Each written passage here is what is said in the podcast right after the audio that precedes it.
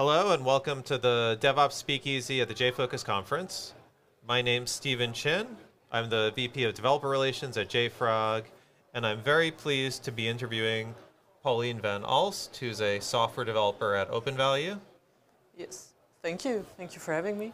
So tell me a little bit about what you what you do at OpenValue and kind of what you're going to be speaking about at the Jfokus conference. Yes, thank you. Yeah, so at Open Value we work at various uh, type of companies where we help them with their innovation and software engineering um, projects.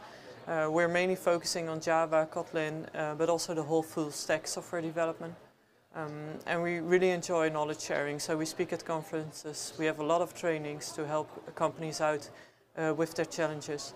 Um, so you will see us on stage on on, on the main Java conferences at least. Yes. Very good, very good. Okay, so it's great that we're here at Jfokus and back in person with, I think, almost 1,600 developers in Stockholm. Yeah. Um, and um, you did a workshop yesterday yeah, about exactly. Kotlin and coroutines. So yes. how, how, did that go? I think it went well. People were uh, at least sitting through to the end, so that's always a positive sign if they don't leave. And um, I think they were really enthusiastic. It was my second time that I was giving this workshop in person. It was given online, obviously, over the last uh, two years. So I was a bit nervous. How does it go? What are the tips and tricks uh, in person? But it went pretty well. I think people were really happy about it. Cool. Yeah. And um, like, what sort of um, like industries or people do you see adopting Kotlin and using it for their backend applications? Well, actually, various industry uh, companies. At the Netherlands, we know that banks are act mm -hmm. actually using it. They're not afraid of it. So if banks are not afraid of it, no one should be afraid of it. um, but yeah, what you see mainly is th those young, uh, inspiring companies. You know, uh, we're not afraid to use new stuff. Um, so new uh, e-commerce platforms are using it easily. Mm -hmm. um, so yeah, it's, it's very, very broad and um, more and more companies are actually using it. Yeah, I'm very surprised. Actually. Okay, and what, what are the big advantages of using Kotlin instead of using core Java? Yeah, well, uh, for me at least, um, the big advantages if you compare Java and Kotlin purely are the, the language features that will enable you to write safe code, so nil safety, mm -hmm. um, uh, for instance.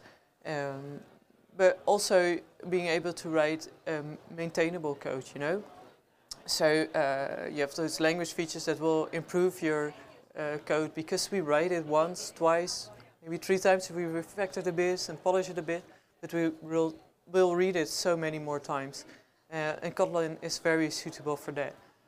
Um, so I think that enhances working together on the same sh shared code base. Um, but the most distinguished feature in Kotlin is coroutines for sure, because mm -hmm. you won't at least not at the moment, find an, a proper equivalent in Java. So yeah. Okay, that's awesome. And what's your talk going to be about that yeah. you're giving? So tomorrow I'll be giving a talk about the Kotlin ecosystem. Uh, because what you see is main, uh, lots of companies think that Kotlin is just a replacement of Java. Yeah. So you're switching because you don't really know how to express yourselves or whatever. Um, and then you're switching. But um, yeah, using Kotlin in Java ecosystem, it goes well, it's fine, there are good things, but you can't really get the, the most, the, the best power out of Kotlin there, because a lot of Java libraries have uh, nullable types, for instance, mm -hmm. and stuff like that, so you need to do some workarounds. Um, so in that regard, you will see that Kotlin is not only a language, but it's a pure ecosystem, which is developing itself and becoming more and more mature, which can be really safely used in the industry. And this is what I'm going to talk about.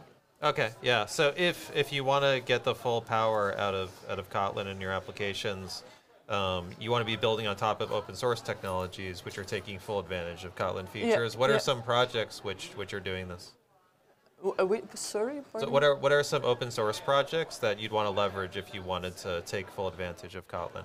Um, uh, to use, um, well, I really like the dependency injection framework Koin, which looks in a very different way to dependency injection mm -hmm. than Spring does. It's not necessarily annotation based. It, it, uh, it's using interfaces where you can choose your implementation and stuff like that. It really looks to dependency injection in a different way, which I really like because Um, and obviously, it will have its drawbacks, which I didn't discover yet, but um, it enables you to understand how dependency injection works, where Spring is a lot of magic still.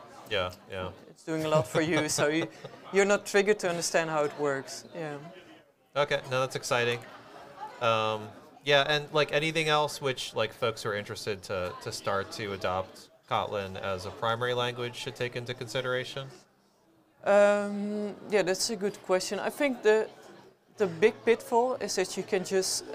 I see people replace Kotlin for Java and not really think about the idiomatic Kotlin. So you still see people using nullable types, um, uh, still not really understand what immutability is, um, not thinking of, of operator overloading when they're doing mathematical stuff. Um, so if you're adopting Kotlin, don't see it as synthetic sugar for your Java code, but see it as the language was designed for.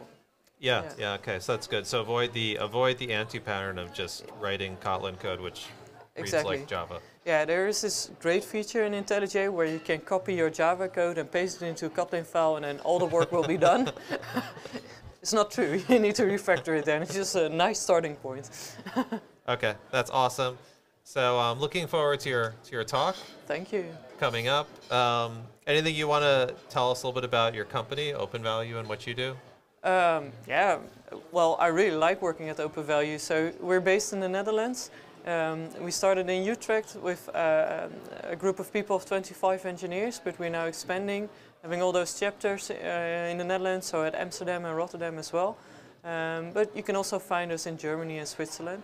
Um, and yeah, it's the, the, the common divider about all those engineers is that we're really, really passionate about their job. I think everyone has those pet projects, discovering new techniques. And um, when we have like social activities, we're still talking about work. but it's really inspiring, really. It's a really nice, nice company to work for. Cool. So thanks so much for the interview, Pauline. Um, you can join us for more great interviews here on the DevOps Speakeasy at the Jfokus conference and um, hope you enjoy the rest of the conference here. I will. Thank you. Thank you.